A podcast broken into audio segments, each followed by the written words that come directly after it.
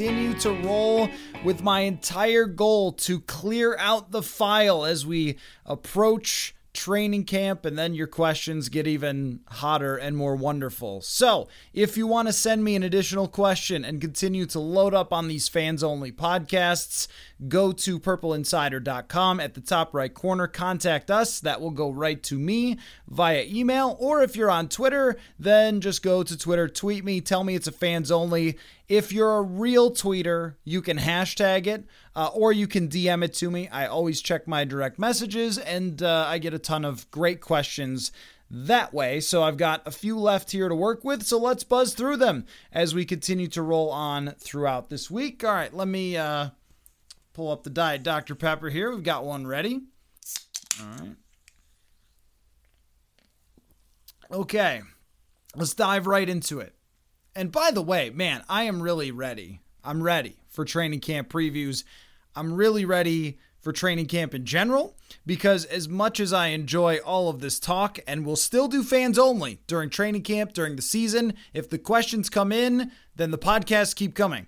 But I would really love to react to some stuff every time we get to training camp and then practices start happening, players start rising and falling, coaches say stuff, players say stuff, and we can actually take new information.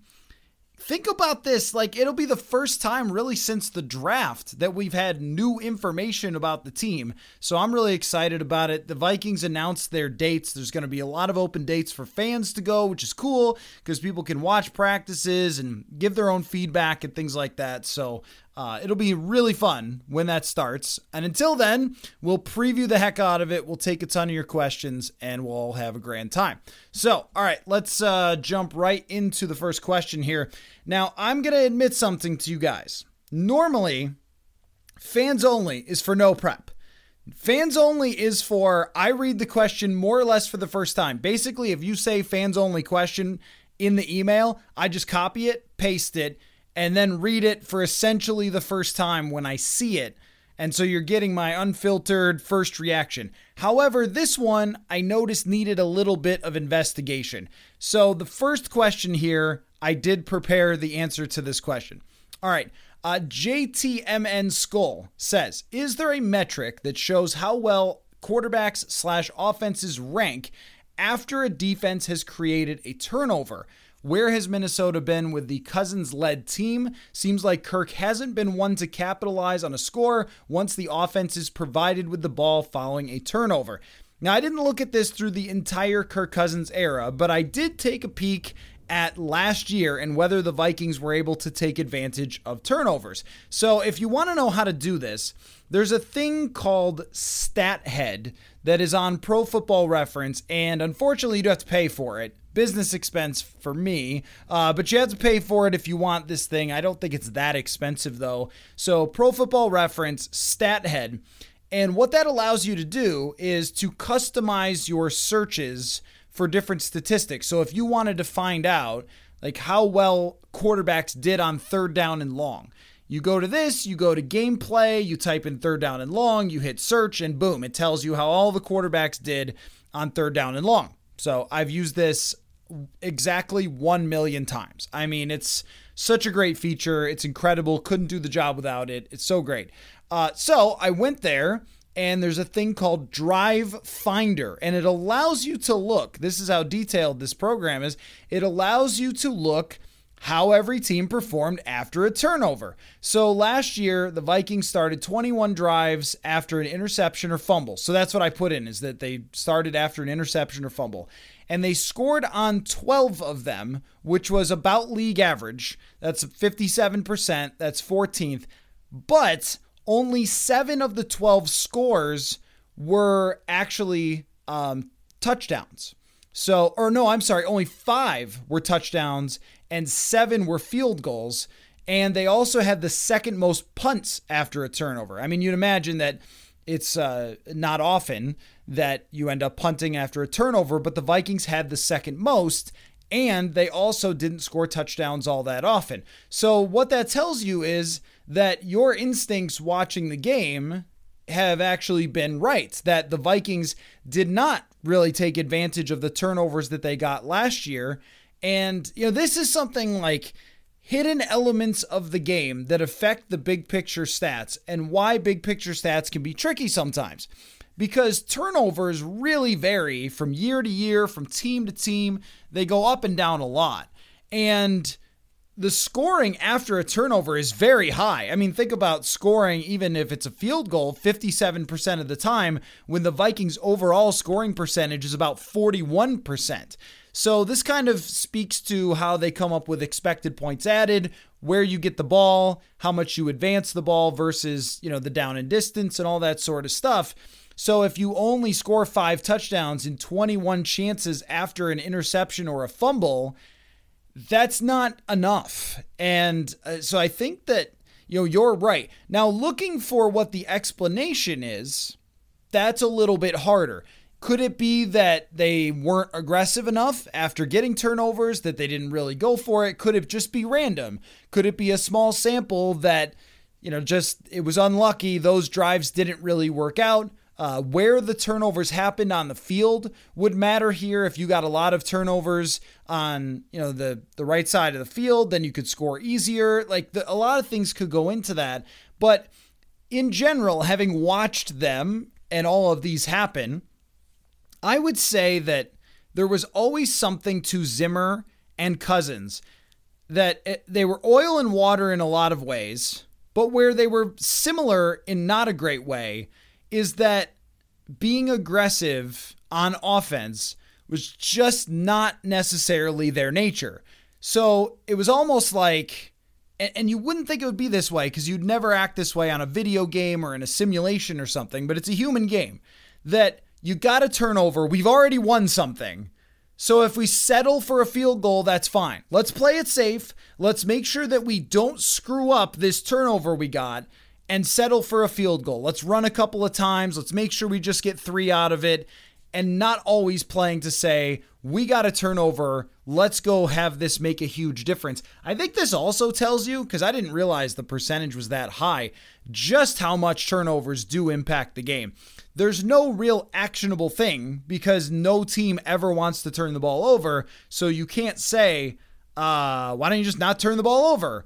But the Vikings benefited from this effect a lot last year by being the second lowest team in turnovers. So the nervous or conservative nature giveth and taketh away from last year um, in some ways because they didn't allow opposing teams to get the ball from them and score too many extra points, but they also didn't take advantage when teams gave them the ball, and they did have a fair amount of turnovers that they caused from last year. So that's great instincts by you.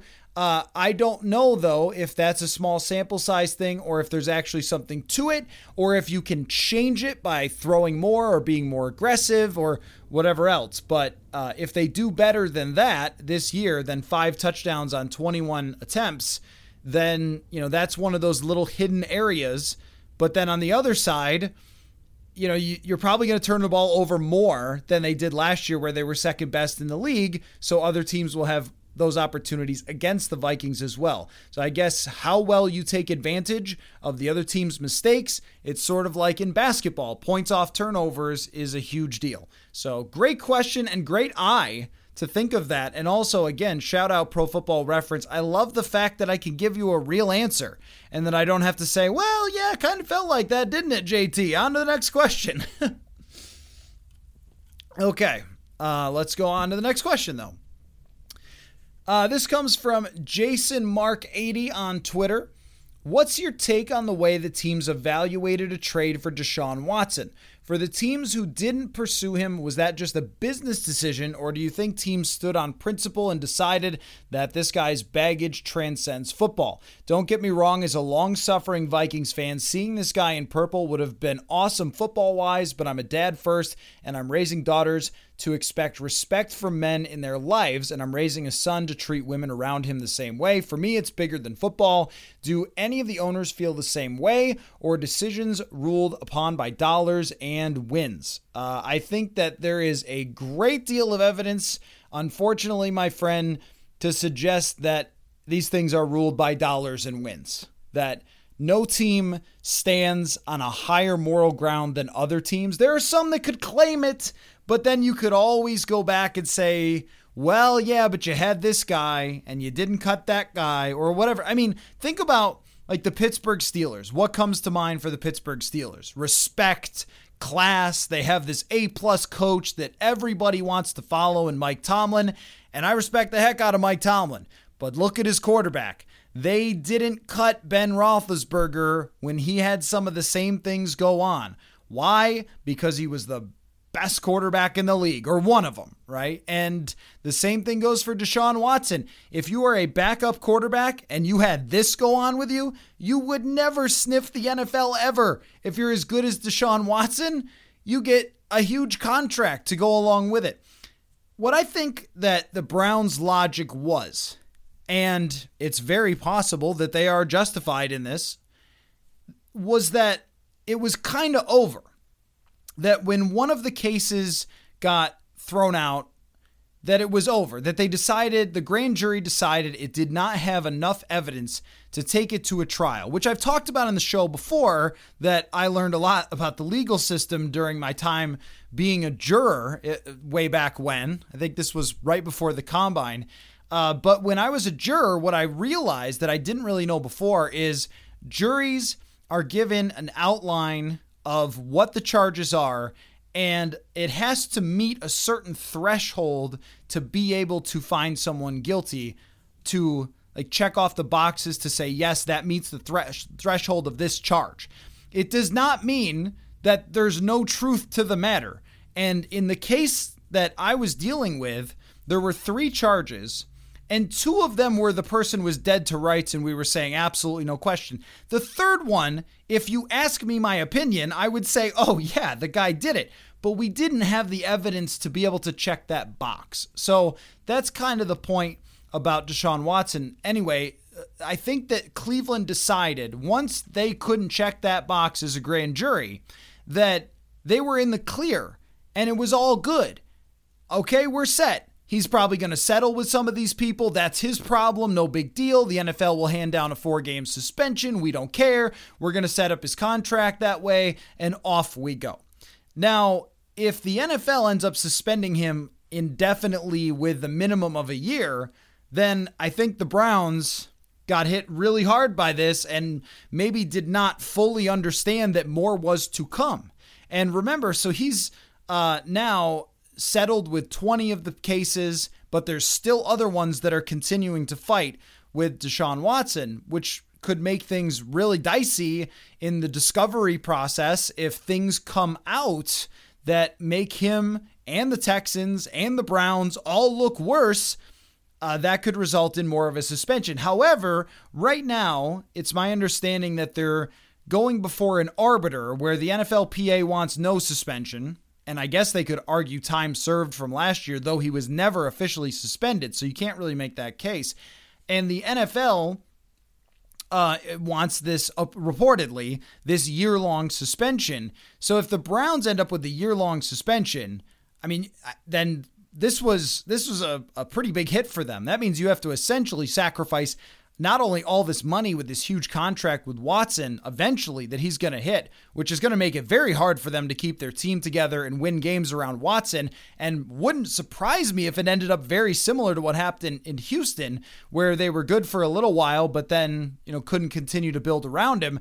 Um, that's that's not going to be easy for them.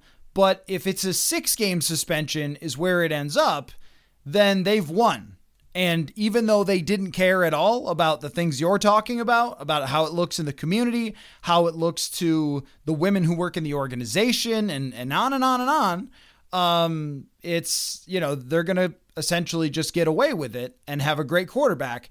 Um, but as far as around the league, if you can point to me to a team that holds some sort of higher moral standard with how their players act off the field, I'm sure we could dig up X, Y, or Z that you know you could argue differently. Um, you know, this has happened before with the Vikings in the Zimmer era, where it was like, oh yeah, Zimmer cleaned up the Vikings, but then the Dalvin Cook thing happens. Team doesn't suspend him. Mike Zimmer comes out and defends him um, because Dalvin Cook's really good at football. If that was another running back, I guarantee you he would have acted differently about it. Um, Jayron Kearse, for example, Jayron Kearse had an arrest, and the thing that he was doing on the relative scale, if Dalvin Cook is indeed guilty of what he's accused of, uh, or at least if a civil court finds it that way, what Dalvin Cook is accused of is much worse than what Jayron Kearse did. And yet Mike Zimmer held it against Jayron Kearse. If that was Harrison Smith, would he held it against them? That that is how the league works. It always will be. There's way too much money at stake, and I wish it was different. I mean, I, I really do. I wish that there were repercussions for players that felt like they were just completely allowed to treat people and women however they want. I wish it was different, but there never really has been, unfortunately. Um, and I don't know the answer to that. And I think part of it is that fans won't stop coming to the games, uh, and and they won't stop cheering their team if they make a Super Bowl, and on and on. And they know that. Like they know that. They know that for every for every one fan that decides they're done with the Cleveland Browns, there's going to be a lot more that think we finally got our quarterback. And uh, it's a little bit craven, to be honest with you, and frustrating. But that is definitely pro sports. And I guess I would say that in a lot of ways, the only thing we can do is look at these situations and talk about them. Like you said with your kids, this is not how you act. And it's hard though, because I'm sure if your kid says back, but doesn't that guy have a bunch of million dollars? Like, yeah, he does, because the NFL is going to allow it. But I would say this I would say this. If Deshaun Watson ends up with basically two entire years out of football because of the way he acted and out a heck of a lot of money, you can say there are repercussions for what he did. It doesn't mean he can never play again but it means that this cost him a lot. His reputation, his money, his a big chunk of his career and his prime seasons taken away because he felt it was more necessary to abuse these women uh, than it was to even think of his team and his career and all those things. So maybe that's that's the lesson. And I think if he gets suspended for a year, then you know, we don't have to ever forget. You don't have to buy a Deshaun Watson jersey, but we could say some justice was served and we can move on with our lives. And I guess I would say it's probably probably fair and then we won't talk about it a whole lot anymore. But uh, yeah, that's kind of where that stands. But no, unfortunately, no team stands on higher moral ground than other teams. There's probably some that are a little worse than others, but I don't think anybody is safe when it comes to that question. Uh, good one, though.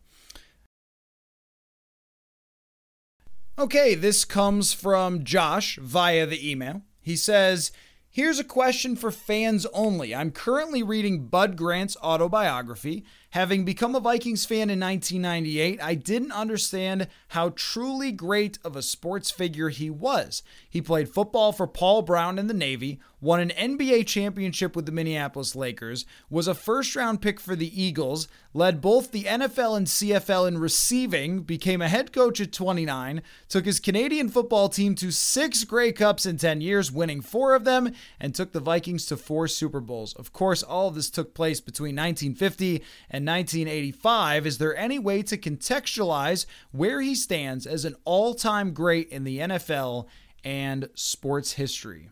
Uh, yeah, I mean, you laid it out pretty well.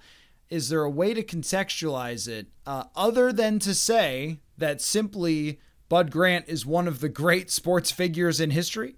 Um, that's probably the only way that, that I'd be able to, to frame it. Um, let me look up where he stands as far as coaching records.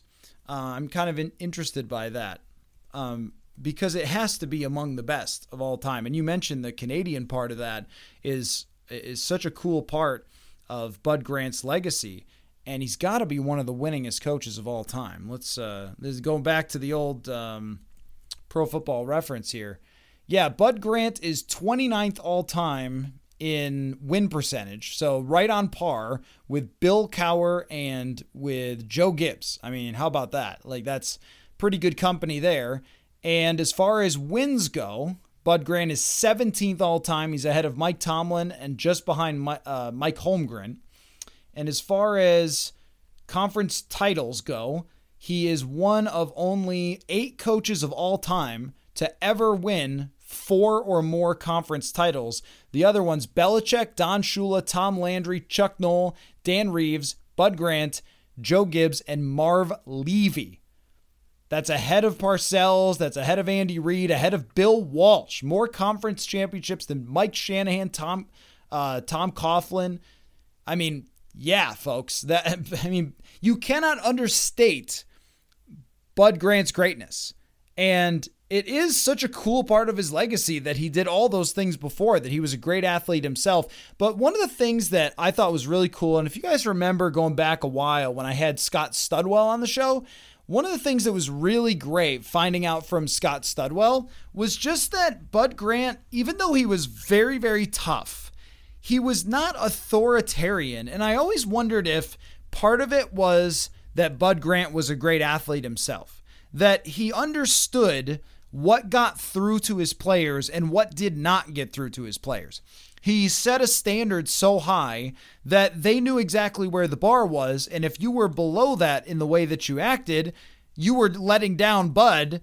And that hurt enough. Like you didn't even need Bud Grant to go off on you and yell at you or anything else like that. That you knew where he was setting the standard for you and you knew where you stood. And I, I thought that that was really interesting and great to find out.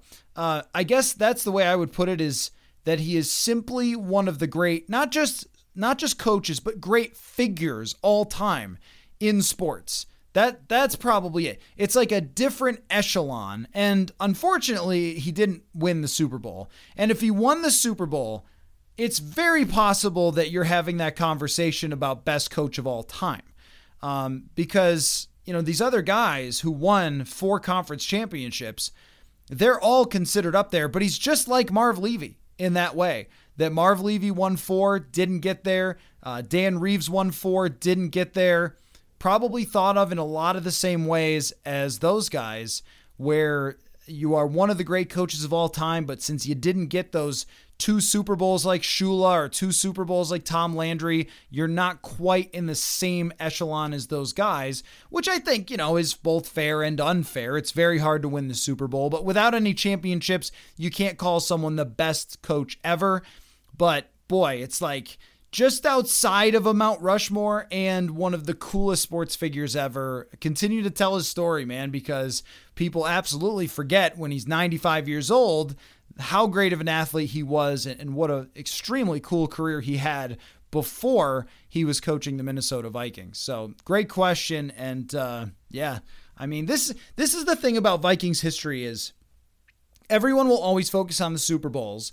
And that's fine. And like, championship is the goal. Everybody knows who listens to the show. Championship is the goal. But there's so much great history, literally from day one of this franchise. Every era like you don't have any era of Vikings football. You might have pockets, but there's no era of Vikings football where it's without great figures all time in the game. And it's a you can kind of pick all sorts of different places to go when you talk about this team's history and Bud Grant is one of the coolest ones. So I have not read his autobiography, but that sounds like a great suggestion and it's one of the things that I'm trying to do is read more football books and I do have plans to have more football writers come on the show. We had Doug Farrar a few weeks ago. So that is a plan, but um, that's a great suggestion, Josh, and I really appreciate the question. Uh, okay, let's see here. Um, oh, uh, Josh also added that he's been listening since I regularly recorded with Donald Jones. That is OG.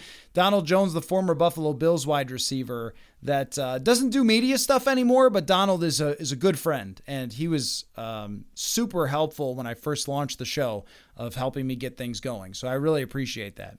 Okay, I've got a couple predictions to get to, and then you're not going to believe this. The file is almost empty, friends. We've got a couple more predictions and then that's it. So we got to fill this thing back up. All right, this comes from Joel S. Hey, Matthew, first some background. My New York Giants fan friend and I have a running bet. Back in 2016, we bet a bottle of scotch on whose team would win the Super Bowl first. If no one wins the bottle, we have a small toast, and the one with the better record keeps the bottle for the year. When one wins, he keeps whatever is left in the bottle. Um, so my buddy took the bottle for the first year, and I have held it every year since. Well, that's yeah, for sure. The Giants have been a mess. Uh, after the small toast each year, the bottle now is about half full. So here's my prediction for you: we're going to need another bottle. that's good.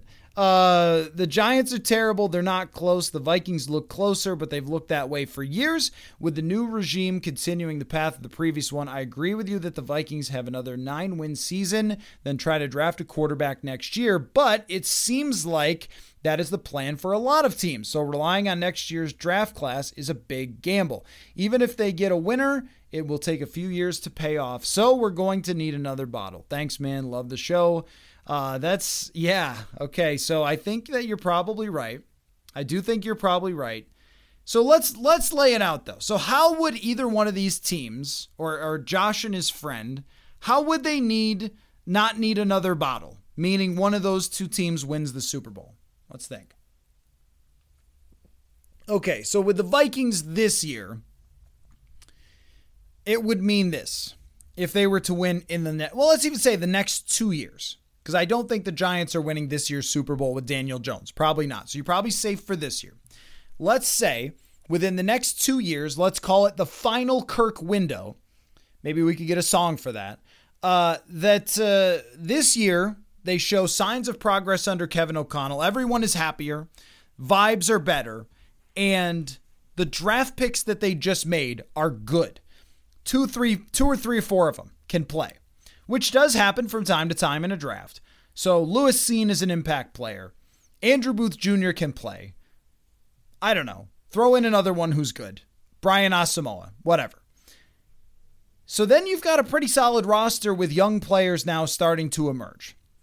Then you would also need your star players to not fall off. So no drifting back for Harrison Smith, no drifting back for Danielle Hunter, Za'Darius Smith, etc. Who am I missing there? Adam Thielen. So everybody is pretty much as good as they've been for the last few years for the next couple of years. And the offensive system works a little better, and they throw the ball more, and they get another wide receiver. Things work out at the guard position and you have a really rock solid team, you draft somebody who's a winner in 2023, then you don't go the quarterback way. Let's just say if they if this was possible for them to win the Super Bowl. And then they have Aaron Rodgers retire.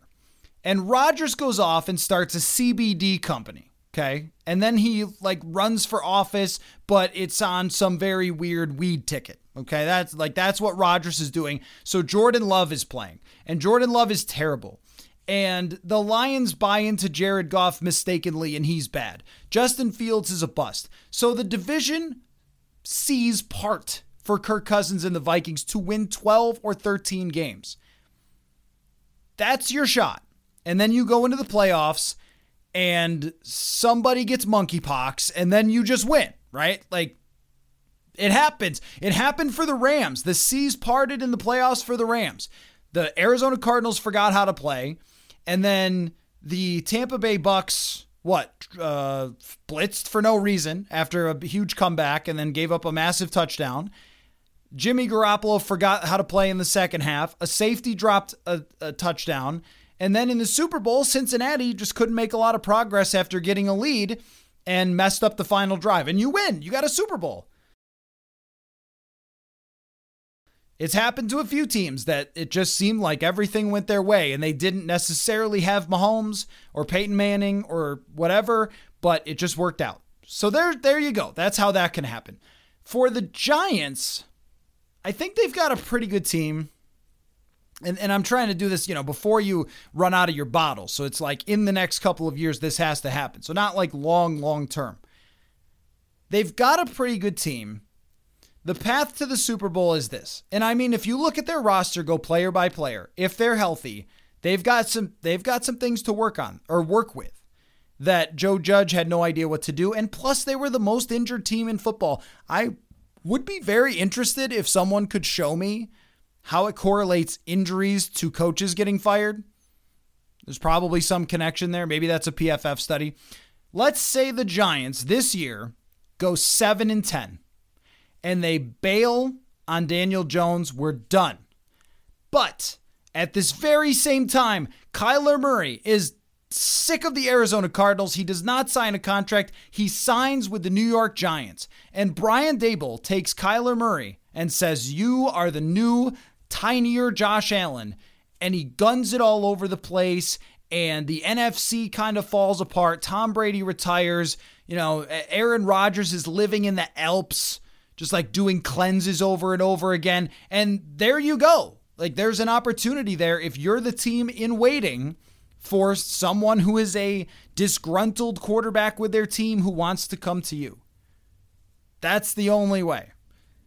Other than that, it is possible that the Vikings could build up this roster to a point where they're ready to move on to that rookie contract, and you still have players, Justin Jefferson, namely, let's say Irv Smith Jr., Brian O'Neill, you've got this talent here, Lewis Cine emerges, and then you get that guy and then he sits for 2023 and goes into 2024 as the starter, and he's awesome, whoever it might be, and he's awesome. And then you've got a shot. You're always like both really close and really far away in the NFL. It's a strange world. And that's why 32 teams are super popular because you're always this close. You're always that quarterback, that draft pick, things going right away from having your chance. So that's really fun. That's a good idea of something to do with uh, with your friend. But I have a feeling you might need another bottle, based on the histories, recent histories of these teams, uh, but especially the long term history of the Vikings. All right, let's see here. Uh, this comes via Scott. Uh, Scott via the email says record for this year eight eight and one. Of course. Throw in a tie, Scott. You would. Uh, what if the Vikings precisely hit the old 500 mark after all this? I know that ties are rare, but I can't help but make the prediction for the sheer absurdity, and I appreciate that, Scott. If this happens, I predict enough injuries take their toll on the roster that the Vikings could try running it back again. If only the injuries don't happen again, we could be okay. Like, yeah, that's what they've always said, right? Every failed season. Uh, I also predict that they will stumble and lose a key game in the final weeks if this scenario plays out. Maybe we'll see a bit more of a rebuild happen, like dropping veterans and even drafting a quarterback if they somehow hit 500 on the nose. But seriously, my guess is that the Vikings will end up one or two games above or below 500. As a longtime fan, I cannot bring myself to get too excited about the team this year. I hope they prove me wrong and have a great, entertaining year. Thank you, Scott. I appreciate that. So let's talk about the 500 record. Uh, let's try to predict the tie. No, I'm just kidding. I won't try to predict the tie. Uh, London screams tie, though. I'm just saying. Jameis Winston, like Saints have a pretty good defense. London screams 16 to 16 tie. And actually, Kirk Cousins has a tie on his record in London when he played for Washington. And it's it is weird that he has two career ties when nobody ever ties. Isn't I mean it's just like a classic Kirk Cousins kind of thing. So let's talk about that 500 thing. If they go 500, I would be surprised if they decided to run it all back again and say the injuries were the problem. Injuries are always a problem for every team, and they happen. And last year, the Vikings had some, but were not one of the more injured teams in the NFL, as I mentioned, for the Giants. So, unless they are absurdly injured and then overcome and end up as 500, like say if Cousins got hurt and Mannion started eight games and went four and four, and then they ended up 500 or whatever, you know what I'm saying, or uh, let's say no, actually in that scenario, Mannion goes like two and six, and they have to overcome it to get to 500, that kind of thing. Then maybe you'd be talking about running it back if the games where Kirk Cousins played, uh, they you know succeeded, but it was really his injury. That's always a scenario you could talk about where they would run it back. But I think in doing this, they all decided Kwesi Adofo-Mensah, the Wilfs, Kevin O'Connell, they all decided, let's give this a shot and see if we're different. If they're not, being and being 500 is absolutely not. So if they're not, then I think that they have no other choice but to make a change in a lot of ways. In in ways of there are some players that they've locked themselves in that they cannot move. And I mean, Thielen and Harrison Smith look pretty much unmovable with their contracts unless a lot would change. Maybe they're tradable, but I doubt it. Like their contracts really lock them into being Vikings. But it's really about that quarterback position that would mean a big change. If they are 500, though, you could see them saying, let's let the quarterback sit, play it out for a year, and try to improve from the last season. And it might be a lot of excuses about, well, we had a new offense and defense. This year we know the system, which has really been proven not to be a whole bit of a thing. But um, you could see that if they went 500. And I think that that's really the nightmare scenario for Vikings fans is if they went 500 again and then they decided that it was this excuse or that excuse or the other one and they needed to run it all back because this time things won't go wrong for us. But I think we've done this dance so many times with the Wilfs that they're willing to give one more shot, but that's it. And if they don't go 11 and 6, 10 and 7 is super borderline. But if they don't win 11 games, if they don't win a division, and we're talking about five years, 18 through 21 through 22, is that six years? Is it six or is it five with Kirk? 18, 19, 20, 21. Yeah, it'd be five. Okay, so five years. Like, do you want a sixth year of this? And the, the answer just cannot be yes. At least I wouldn't think so. I was surprised that the answer was, do you want more Kirk this year? Uh, I did think they might just let his contract play out. They instead gave him the shortest extension that they could possibly give him. And I think that was intentional. And where you really felt like the pressure is on with Kirk Cousins for it to be different is when he talked to the media for the first time and he said, "I have to earn the right to be a Viking for life." Well, eight eight and one does not do that, um, and and so I think he was taking a little bit of a shot when it came to the short term contract of like, oh, I guess you guys don't think I'm good enough to be your quarterback for life, so I guess we'll see. That's kind of how I read it. I'm sure Kirk would say that it meant something different, but like, right? Uh, that's how I don't see much other interpretation other than saying, like, well, I guess my team doesn't believe in me enough for a long term contract, so here we are. Well, that's right. They, I don't think they do. Um, I think that they are willing to play this year for year. And if he goes out and he wins 11 games and they go deep in the playoffs, and we're talking NFC championship here, then no, there's no reason to move on from Kirk Cousins. But if it's short of being a great season, if it's 8 8 and 1, that means there was a lot of mediocrity. It means a not a whole lot of entertaining, exciting times. It means a lot of the same. Then, you know, you I think you have to move on there. And it's really it all centers around that. Like when we did timeline week on the show, everything always centers around the quarterback. Like that's just how how it ends up working. Um, so they wouldn't blow it all up, but they would make it very clear it's either the last year of Cousins uh, is 2022 or the last year is 2023, and that's it. If they were to go eight eight and one. I don't think that your prediction is insane, though. I mean, to see this team in the middle, and I have felt from Vikings fans exactly what you're saying. Now, you will change your tone. I absolutely guarantee you, you will change your tone at the first preseason game. They'll have a preseason game, and the Vikings will have a good offensive possession, and you will say to your friend, O'Connell's got it. And I can't wait for the start of the season. I know how all of you football fans operate. If you say I'm not that excited about it, it will not be long before you are because football, right?